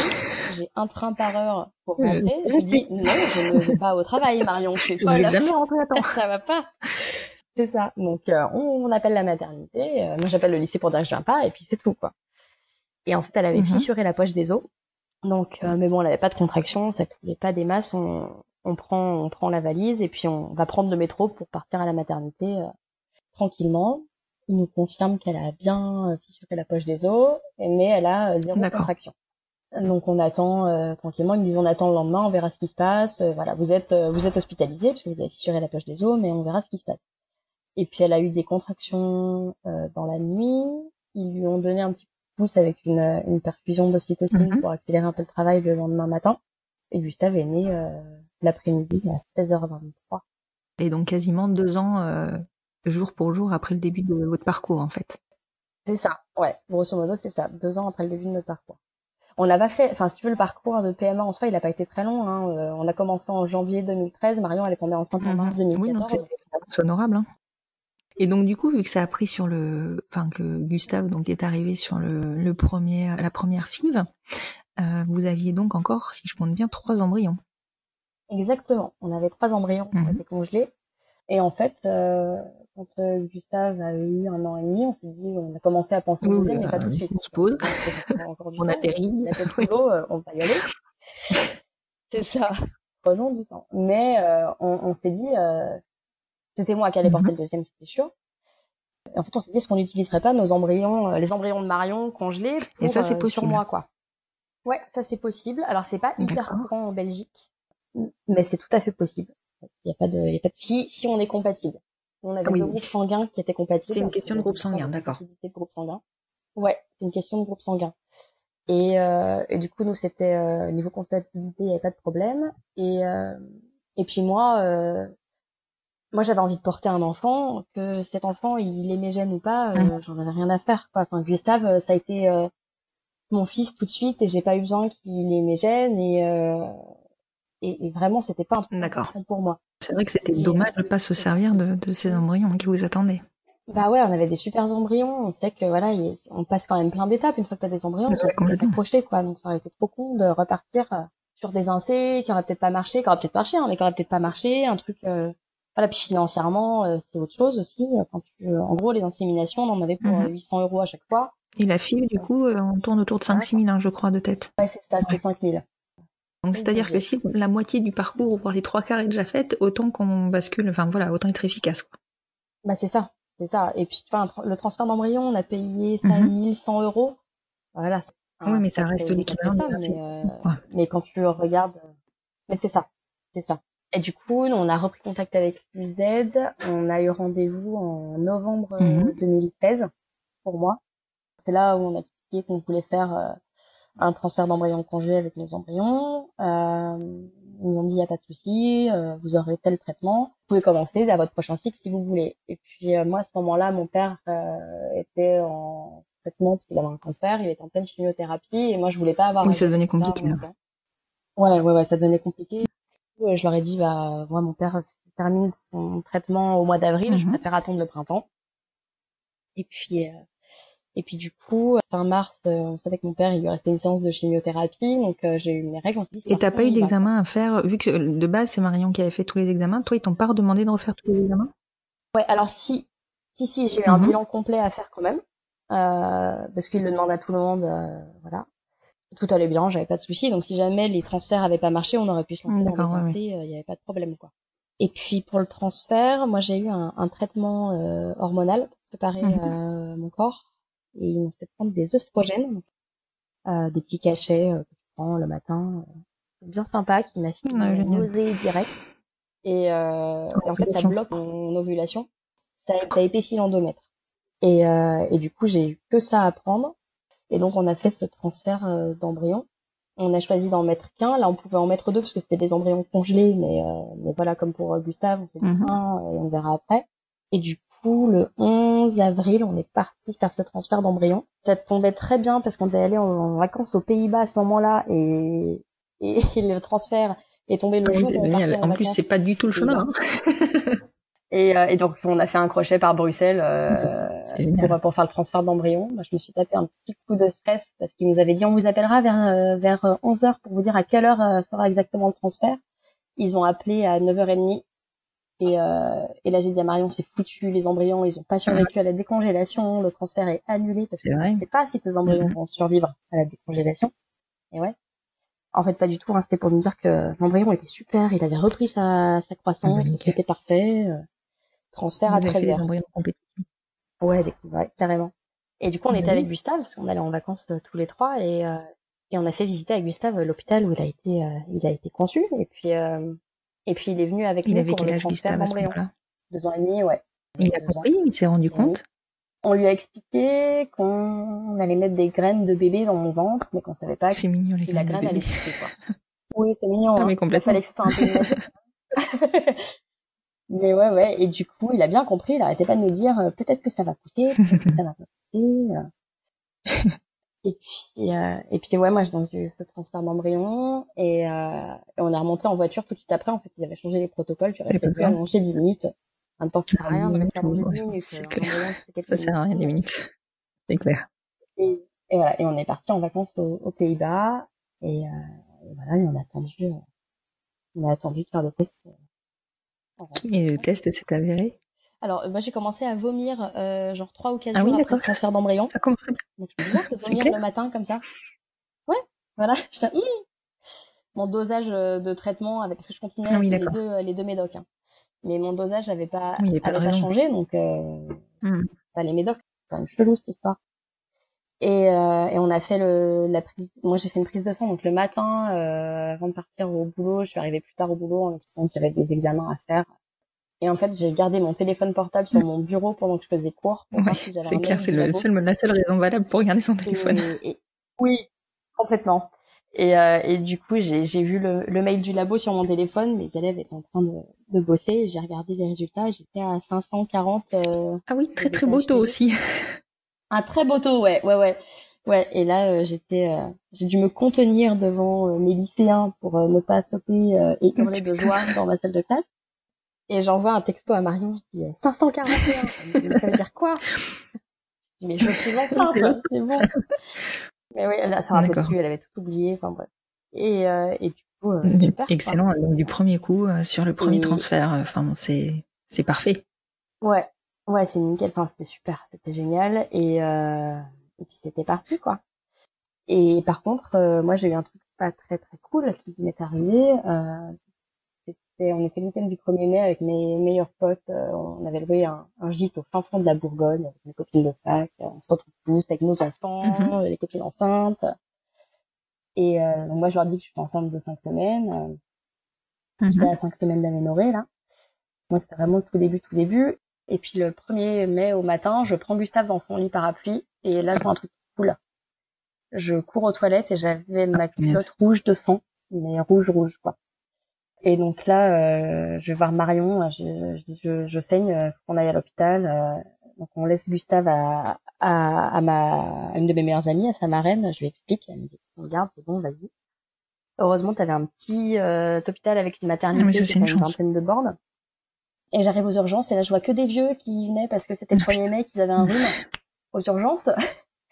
Et moi, je leur dis, euh, je leur explique et euh, ils me disent, bah ouais, mais par contre, il y a de l'attente, la salle est pleine. Et j'ai pété un câble. Enfin, j'étais en larmes, j'aurais dit, non, mais vous comprenez pas. Enfin, je fais un parcours de PMA, je suis enceinte, là, je saigne, clair. euh, je peux pas attendre. Enfin, c'est pas possible. Et puis, ils m'ont tout de suite demandé si je perdais des caillots de sang ou pas, parce que dès que tu perds des caillots, Mhm. c'est- c'est un signe de fausse couche, en fait. Ils m'ont fait une euh, prise de sang pour voir l'évolution du taux de bêta-HCG. Et puis, ils m'ont dit, par contre, pour l'échographie, on va attendre que le gynéco de garde qui est en train de faire une césarienne euh, ait fini sa césarienne. On veut que ce soit vraiment un gynéco qui vous fasse l'écho, euh, qu'on vous raconte pas vraie n'importe quoi, réponse. que vous ayez euh, les yeux d'un vrai pro, quoi. Et ils sont tout de suite venus nous voir quand ils ont eu les résultats de, du taux de D'accord. qui avait bien augmenté. Donc déjà, c'était euh, hyper rassurant. Oui, tout à fait. Et puis, euh, et puis du coup, j'ai eu une écho. euh, et là, on a vu qu'il y avait un, un sac, il y avait quelque chose, mais on voyait pas encore c'est tôt, c'est très tôt, oui, tout à fait. très tôt dans la grossesse. Et puis du coup, il m'a dit, bah voilà, euh, je vous arrête. J'avais rendez-vous 15 jours après pour l'écho de datation chez ma chez ma gynéco. Il me dit, je vous arrête 15 jours, vous verrez avec votre gynéco après Mhm. pour euh, vous faire prolonger ou pas. En attendant, reposez-vous, restez allongé le plus possible, et, euh, et puis voilà. Donc on est reparti. Et euh, ce qu'il m'avait pas dit, c'est que tu pouvais continuer à saigner parce qu'en fait, j'avais un hématome. C'est ça qui s'est passé. Et euh, ça arrive dans 30% des grossesses, donc c'est énorme, mais tu le sais pas forcément. Et le sang que j'ai perdu, c'est le sang de l'hématome qui s'évacuait. Et ça, ça se résorbe au fur et à mesure que le placenta grossit, puisque le placenta vient se coller contre l'utérus et, et le décollement se résorbe. Mais ce que le gynéco euh, en Bourgogne m'avait pas dit, c'est que tu pouvais continuer de saigner après, et du coup, deux jours après, je me, je me lève et je, Oui. je ressaigne. Donc l'angoisse. Ouais, et là, je pars au, au Bluet, aux urgences des Bluets, et, euh, et la gynéco me fait une écho, euh, et, et là, je vois euh, un petit Ah, avec un cœur. Au moins, c'était rassurant. Ouais, ouais, ouais, c'était hyper rassurant. Elle m'a dit, vous inquiétez pas, vous allez saigner encore pendant euh, quelques jours, voire dix jours. Euh, c'est normal, faut pas vous inquiéter. Au moins, tu vois, je savais que, puis elle, elle m'a dit, ça allait être de moins en moins euh, rouge, Mhm. et euh, c'était normal, quoi. Et du coup, comme j'ai eu cette complication-là, l'UZ, ils nous ont fait faire des prises de sang et des échographies toutes les semaines pour vérifier. Ah, parce euh, que du coup, tu les as tenus informés de ça. T'es obligé de les tenir informés et c'est eux euh, qui ont décidé du coup que j'allais prendre de la progestérone jusqu'à euh, les 12 semaines de grossesse pour D'accord. euh, être sûr que ça tienne bien quoi. Donc euh, j'ai eu plein d'échographies. Au moins, c'est rassurant des parce que le premier trimestre, qu'est-ce qui est angoissant. et, euh, Ah ouais, ouais, ouais. Et là, du coup, c'était génial, quoi. J'avais euh, une écho toutes les semaines, je l'ai vu euh, grandir. euh. D'accord. Et donc, Louison est arrivée. Louison, elle est arrivée le 23 décembre 2017, la pauvre. 23 C'est pas terrible. Mais bon, c'est un beau cadeau de Noël. Ah ouais, j'étais hyper contente. Moi, j'ai passé mon réveillon en tête à tête avec ma fille. Ouais, ça devait être génial. Ouais, ouais, ouais. Et euh, c'était une sacrée naissance. C'était euh, un, un, un marathon de, de, de trois jours de faux travail à la maternité parce que, parce que j'avais fissuré la poche des os, donc j'étais à la maternité, mais que rien ne se passait et que j'étais en faux travail. Et ça s'est fini euh, en césarienne d'urgence, du coup, parce que j'étais à 9 cm et demi Ah, d'accord. maison était bloquée dans mon bassin. Et on a essayé de la débloquer à la main. Euh, j'ai, euh, enfin, j'ai eu une équipe mais euh, géniale pour mon accouchement. j'aurais pas pu rêver mieux. Déjà pour en hospitalisation quand j'étais en faux travail, j'ai eu une Mhm. super sage-femme qui était hyper, qui m'a vachement épaulée, soutenue psychologiquement. C'était génial. Et puis pour pour mon accouchement, la, la gynéco qui a pris la décision de la césarienne et qui est venue essayer de décoincer Louison, elle était géniale. Euh, je suis toujours en contact Ah, avec elle parce marrant, qu'en fait, ça. elle habite à deux rues de chez moi. Mm. Donc euh, on se voit, on peut... ouais ouais, on se voit régulièrement tout ça. Et en fait, elle m'a laissé le temps. On était, on allait bien, Louison et moi, on n'avait pas de soucis. Donc on a Mhm. essayé de débloquer Louison à la main. On n'y est pas arrivé. J'ai eu la chance, voilà, au Bluet, de pouvoir euh, changer de position comme je voulais. Ils font des péridurales avec lesquelles ça. tu peux marcher, donc on a tout essayé. Et puis, euh, du coup, on est parti en, en césarienne et euh, et euh, alors j'ai- euh, toujours un peu euh, un, un regret de pas avoir accouché par voie basse parce que parce que moi je voulais accoucher euh, sans péridurale, euh, enfin, voilà, en bonne euh, en bonne bobo euh, parisienne euh, je suis devenue. Non mais voilà, j'avais très envie d'un truc euh, physio puis je pense qu'après après être passé par la PMA, Ouais, t'as envie de quelque chose d'un peu naturel quoi. Et euh, bon, j'ai pris de la péridurale. hein, parce que Ça fait trois jours de faux Ah travail. En plus, j'ai Mhm. été déclenchée et euh, j'ai fait une partie de mon déclenchement sans péridurale. Voilà, à un moment j'avais envie d'être soulagée aussi et puis ça rassurait Marion qui avait du mal à gérer euh, Ouais. mes cris, ma douleur. euh. Et en fait, donc on est parti en césarienne. Euh, Marion Ça, était avec chouette. moi au bloc. Ça, c'était super chouette. J'étais tellement contente qu'on soit toutes les deux. Et, euh, et la gynéco, en fait, elle m'a fait pousser Louison. Elle m'a demandé de Mhm. pousser Louison pour la faire sortir. C'est moi qui l'ai poussée. L'anesthésiste, elle a baissé le champ opératoire pour qu'on la voie sortir. Donc, on voyait pas mon Mhm. ventre, mais j'ai vu ma- la tête de ma fille sortir. Et puis, je l'ai eu en peau à peau Ah, euh, génial. 20 minutes au bloc opératoire avec moi. Et c'était trop bien. Enfin, c'était génial parce que j'ai pas été du tout dépossédée de mon accouchement. J'étais actrice de la naissance de ma fille et euh, Oh, mais ça, c'est génial, c'est rare. C'est tellement rare en césarienne. c'est hyper rare. Et surtout, après, en fait, je suis pas allée en salle de réveil. Moi, j'ai rejoint Marion est partie avec Louison euh, faire du pot à peau Mhm. pendant qu'on me refermait. Et je suis euh, revenue euh, dès qu'ils ont eu terminé de me, de, de me refermer. Je les ai rejoints dans la Mhm. salle de naissance où on était avant, en fait. Et du coup, j'ai récupéré Louison contre moi. Elle était au sein, elle avait Ouais, euh, même pas une heure, quoi. Ouais, complètement, complètement. Et même, enfin, là, on a une petite séparation, mais au Bluet, euh, toi, Marion, qui a accouché par voie basse, la table Ouais. de soins, elle est dans la salle de naissance. Donc, en fait, tu perds pas ton bébé du regard euh, quand t'accouches par voie basse là-bas. T'es toujours avec ton bébé, sauf s'il y a besoin de réanimation ou quoi, ou quoi. Mais, euh, mais voilà. Donc, moi, j'ai pas eu l'impression d'être euh, séparée de ma fille et surtout, euh, surtout, euh, il y a une, une volonté de l'équipe euh, de vouloir maintenir ce lien. Oh, Bah oui, c'est clair, c'est génial. Franchement, t'as... Enfin, je suppose que tu considères avoir vécu un bel accouchement malgré les trois jours de faux travail? Ouais, complètement. Non, mais complètement. Et je pense que voilà, l'équipe euh, y est. D'accord. Et alors, du coup, donc là, vous êtes quatre. Euh, à quel moment vous avez, euh, vous vous êtes marié avec Marion? Parce que je suppose que pour euh, construire votre famille aux yeux de la loi, on va dire, vous êtes passé par la case du mariage. Enfin, je ne suppose pas, je le sais, mais euh, et ouais, bah ouais, ouais. Donc nous, on s'est mariés. euh, on aurait pu se marier avant la naissance de Gustave, mais on a attendu Mhm. un peu. On n'était pas foncièrement pressés. Et on s'est mariés en octobre euh, 2015. Donc Gustave avait 11 mois. Et moi, j'ai eu l'adoption euh, de Gustave en octobre 2016. J'ai un peu traîné hein, pour faire le, je crois qu'on traîne tous en fait. dossier. Ouais, et puis le tribunal de grande instance dont on euh, dépend, il demande vachement de pièces. Le tribunal de grande Mhm. instance de Créteil, c'est un dossier qui est un peu lourd, quoi.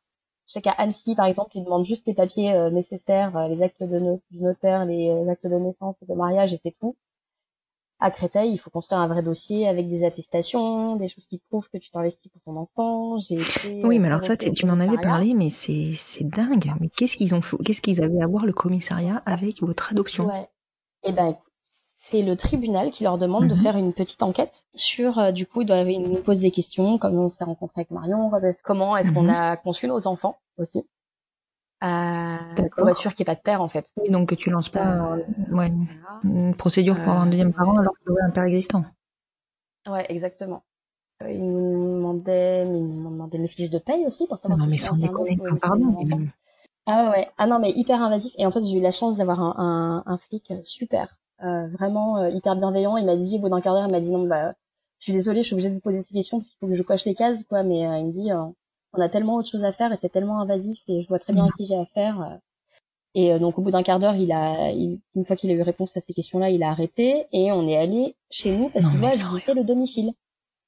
Ouais, ouais. Donc, euh, donc on y est allé en- ensemble et euh, il m'a dit, euh, je vais pas vous faire l'affront euh, d'ouvrir vos placards et votre frigo parce que euh, parce que parce que je sais que vous êtes un bon parent et que tout va bien, mais euh, par contre, faut que je vois la Mhm. chambre de votre fils. Je suis obligée de le voir vraiment. Donc j'ai dû lui montrer la chambre de Gustave, mais euh, ouais, ouais, normalement il aurait dû ouvrir les placards, les frigos euh, pour euh, vérifier qu'il y a à manger. Il, il me dit, euh, dans vos familles, on sait très bien qu'on n'a pas besoin de faire ça. quoi. Non mais c'est surtout le, la seule ville de France, je pense. Enfin, j'ai l'impression en tout cas euh, où ils font ça. Enfin, c'est, enfin, les procédures ne sont pas les mêmes d'un Ouais, non, mais c'est fou. Hein. Et euh, en fait, pour Louison, parce que du coup, euh, Marion après a adopté Louison, euh, Marion n'a pas été convoquée au commissariat. Alors, je ne sais pas si le TGI de Créteil a changé sa procédure parce que c'est lourd et que ça, euh, bah, que ça. Mais ça mobilise euh, les forces de police pour rien, hein, soyons clairs. Voilà, c'est ça. Et euh, ou alors parce que c'était un deuxième enfant et que comme euh, moi j'avais eu l'adoption de Gustave, il n'y avait pas de raison qu'elle n'ait pas l'adoption de Louison. Je sais pas. Mais en tout cas, Marion n'a pas eu ça. Clairement. Non, c'est un truc de dingue. Franchement, euh, moi j'ai, enfin moi j'ai des copines qui dépendent Mhm. du tribunal de grande instance de Versailles. Elles ont deux enfants, donc leur fille a 7 ans, leur fils a 2 ans. Euh, elles ont toujours pas lancé la procédure parce qu'elles ont la trouille de se retrouver parce qu'à Versailles ils sont connus. Oui, c'est ça. Versailles, euh, je sais. Moi, je me souviens qu'au moment où on a lancé l'adoption de Juliette, on était en stress parce qu'ils avaient refusé, enfin, ils avaient rejeté toutes les premières adoptions. Ouais, ouais, ouais. Et heureusement il y a eu, Mhm. euh, il y a eu des jurisprudences. C'est hyper stressant et surtout ça, ça nous met dans des situations encore Donc, plus voilà. indélicates euh, et inconfortables finalement. Enfin, on- du coup, on se met, euh, en, enfin, on met nos familles en danger. Bah c'est ça. Et puis bon, moi je trouve ça fou de devoir euh, demander d'adopter son propre enfant et de devoir justifier que t'es un bon parent alors que tu t'as, t'as désiré ton enfant, tu t'en occupes et euh, et, et personne. fait Oui, complètement, effectivement. Et, zéro, enfin, je, je sais pas d'où on est. On est obligé de venir vérifier. Enfin, à un moment donné, il faut, enfin, faut, faut aussi faire confiance, quoi. C'est, c'est, on n'est pas dans, dans un process où, euh, où de base on a, euh, il est prouvé qu'on n'est pas des bons parents. Non, tu vois? Bah, c'est ça, c'est ça. En fait, faut Oui, on prouver que t'es un bon parent. Et ça, je trouve ça dingue, quoi. Faut prouver que t'es un bon parent. Euh, moi, je devais avoir l'autorisation de mes beaux-parents pour euh, adopter Oh Gustave. Donc, ils devaient faire une attestation comme quoi ils autorisaient euh, le fait que j'adopte Gustave. Non, mais du délire. Et euh, Mais heureusement que ça se passe bien. Mais c'est ça, beaux-parents, t'as même mais pas de contact avec les beaux-parents, tu fais quoi? Bah c'est ça. Alors j'imagine que tu justifies dans le dossier, mais mais tu te dis, euh, waouh, enfin, euh, Oui, c'est nos affaires, quoi. c'est nos enfants, euh, laissez-nous tranquilles, quoi. Ouais, C'est bah ouais. ouais. C'est assez impressionnant tout ça. Et du coup, comment ça se passe? Alors, je- j'en reviens du coup à, à, vos proc- à votre procédure de FIV. Euh, donc, si je calcule bien, il vous reste deux embryons. C'est ça, il nous reste deux embryons. Alors quand on avait fait la fibre pour Gustave, en fait, on avait on Mhm. conserve les embryons 5 ans à l'UZ et tu dois décider ce que tu en fais à l'issue de ces 5 ans. Donc tu peux euh, les donner à la science, tu peux faire don à des couples qui auraient besoin d'un don d'embryon ou tu peux demander ce qu'ils les détruisent. Et du coup, nous, on avait demandé euh, en premier choix Mhm. qu'ils soient donnés à des couples. Euh, si jamais ils trouvaient pas de couple Mhm. compatible qui s'en servent pour de la recherche. Euh, et voilà. Et donc, nous, on a su cette année que Donc, un nos couple. embryons avaient été donnés. Enfin, ou à deux couples, mais... Les deux embryons qui restaient à un couple ou à deux couples. Enfin, en tout cas, Mhm. voilà, ça a été, euh, ils ont fait l'objet d'un don. Euh, on est, ça nous a fait un petit quelque chose parce qu'on n'a pas euh, forcément envie d'un troisième enfant, mais Oui, euh, tu dis ouais, ils auraient pu nous demander quand même. Même si nous ont demandé il y a cinq ans, tu vois, reconfirmer, Mm, mm. on aurait pu avoir un projet d'enfant. euh, mais euh, mais voilà, mais je suis très contente que, que- En bénéficier, ouais. Vous avez permis sûrement la naissance d'un ou deux enfants euh, à- auprès de personnes qui n'ont pas pu euh, en avoir. Donc, c'est un beau geste, hein. ouais, je suis, je suis hyper contente de qu'on ait pu faire ça quoi. Et, euh, c'est tellement euh, compliqué quand tu en as, quand tu en es à devoir euh, avoir recours à un, un, Ah oui, un bon exactement. Donc c'est vrai vraiment, que vraiment, c'est euh, tellement rassurant pour moi. En tout cas, moi, je considère que c'est vraiment rassurant de savoir que bah, ces embryons, ils vont servir, ils vont pas être détruits et euh, et ils vont donner, ils vont apporter du bonheur ailleurs. Ouais, ouais, ouais. Et puis tu vois, même si on n'avait pas eu de couple compatible, savoir qu'ils auraient pu recherche. à euh, faire avancer euh, euh, la science et Ouais, tout à fait. de PMA, la recherche. Ouais, je trouvais ça super, quoi. Voilà, qu'ils soient pas, euh, Mm, mm, qu'ils soient pas tout à fait. détruits, qu'ils servent à quelque chose. Qu'est-ce qu'on peut te souhaiter pour la suite? Enfin, qu'est-ce qu'on peut vous souhaiter pour la suite, Blanche? Que, que nos enfants puissent euh, grandir sereinement dans une société euh, plus inclusive et tolérante. Je crois que euh, on est bien, on est quand même bien parti là-dedans, même si, euh, voilà, hier, t'avais encore les anti-PMA pour tous euh, qui défilaient. Je crois que leur Mhm. message, il est de moins en moins audible, donc ça me rassure. Et puis, euh, et puis ça me rassure de voir que nous, on est dans une ville. euh, alors, on a de la chance d'être euh, dans une ville de petite couronne parisienne, euh, mais Ils sont accueillis mais il y a aucun souci avec nos enfants, quoi. Voilà, tout va bien et on, ils sont hyper bien accueillis. On n'a jamais eu aucune réflexion. On est une famille lambda et, et tout va bien. Et euh, et euh, je, je- à la crèche, euh, pour Gustave, ça s'est pas posé, mais euh, pour Louison, c'est hyper drôle. Elle est dans une petite euh, crèche municipale et euh, ils sont 14 enfants. Et sur les 14, Oh, c'est génial. trois familles avec deux mamans. C'est hyper marrant, on, on le savait pas. Et quand on, à la réunion de rentrée, quand elle est rentrée à la crèche, qu'on a fait une petite, un petit tour de table avec tous les parents, moi j'ai commencé en disant je suis la deuxième maman de Louison, puis une autre qui dit ah, bah, je suis la deuxième maman d'Anaïs, ah, bah, je suis la deuxième Ah, maman C'est génial, franchement, c'est génial. c'était hyper drôle. Euh, Ouais, ouais, ouais. Et tu te dis, euh, bah, c'est cool, en fait, tout va bien, voilà, il y a- on est de plus en plus visible, euh, et, euh, et, et c'est génial. Et puis, euh, à Gustave, à l'école, quand il est rentré en, en petite section, t'as les ateliers de jeux de Mhm. société dans son école où les parents viennent le mercredi matin. Et ses, ses copains, ils comprenaient pas trop pourquoi un mercredi c'était Marion, puis euh, la semaine d'après c'était moi. C'est pas facile quand pour les la enfants. maman de Gustave aussi. C'est bizarre cette histoire. Mais pourquoi Gustave il a deux mamans? Et du coup, euh, du coup, on leur a expliqué voilà que, que bah, des fois, euh, il y avait euh, deux femmes qui s'aiment et que deux femmes ensemble elles peuvent pas faire un bébé, euh, mais qu'il faut quand même avoir des enfants. Enfin, et euh, et c'était super d'avoir ces enfants euh, qui posent la question hyper Mhm. naïvement et pour qui en fait, bah, c'est devenu hyper normal. Et euh, et puis Gustave, du coup, à l'école, c'est pas le seul petit garçon à avoir deux mamans. Il y a un autre petit garçon. Enfin, et c'est cool de voir ça et c'est rassurant. Mais oui, et, on a de euh, plus en plus de visibilité. seul, quoi. Ça va donner, je pense, euh, le- peut-être pas l'envie, mais le déclic à des futurs euh, parents de se lancer dans l'aventure.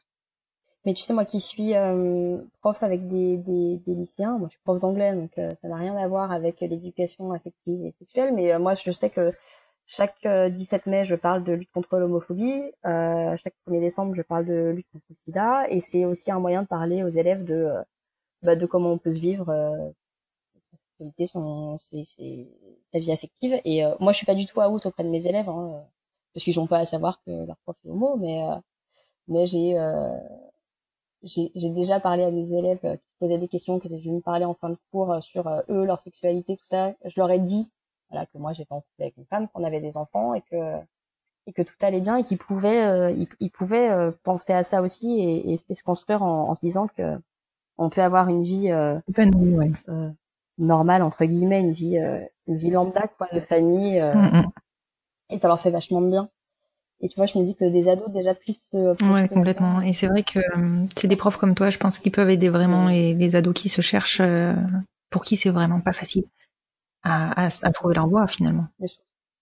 Ouais, bah ouais, et, et, et pour moi j'ai un vrai rôle là-dedans et c'est pas, euh, voilà, je vais pas en parler euh, comme ça devant tous mes élèves, mais quand euh, quand voilà, il y a des élèves qui viennent me voir et qui ont, qui ont besoin de parler, et si moi je peux aider, leur montrer un modèle positif Mhm. et leur dire que ça va, Complètement. bah, c'est cool quoi. Je te remercie beaucoup, Blanche. J'ai vraiment apprécié te, te recevoir à mon micro et, euh, et partager la vie de ta, ta famille qui est somme toute magnifique. Enfin, moi, à chaque fois, je suis avec plaisir ton compte Instagram où je découvre euh, tes, tes enfants qui grandissent et euh, surtout euh, tes convictions et euh, ta, ta volonté de faire avancer les choses qui est, enfin, voilà, c'est réjouissant pour moi en tout cas de, de suivre ce compte.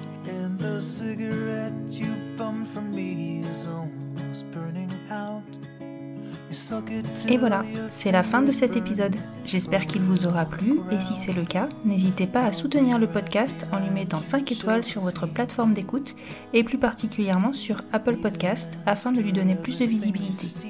N'hésitez pas à le partager et à le faire découvrir.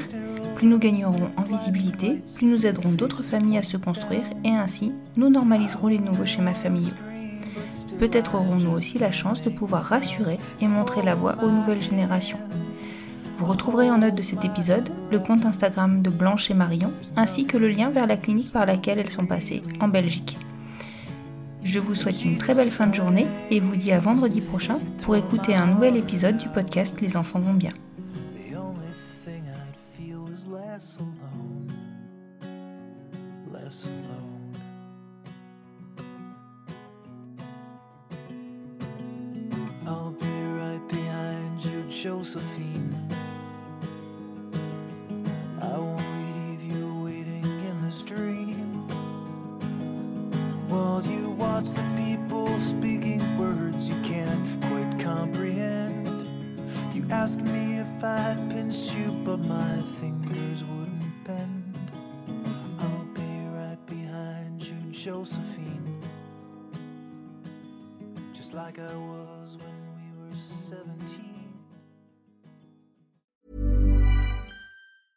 Planning for your next trip? Elevate your travel style with Quince. Quince has all the jet setting essentials you'll want for your next getaway, like European linen, premium luggage options, buttery soft Italian leather bags, and so much more. And is all priced at 50 to 80% less than similar brands. Plus, Quince only works with factories that use safe and ethical manufacturing practices. Pack your bags with high-quality essentials you'll be wearing for vacations to come with Quince. Go to quince.com slash pack for free shipping and 365-day returns.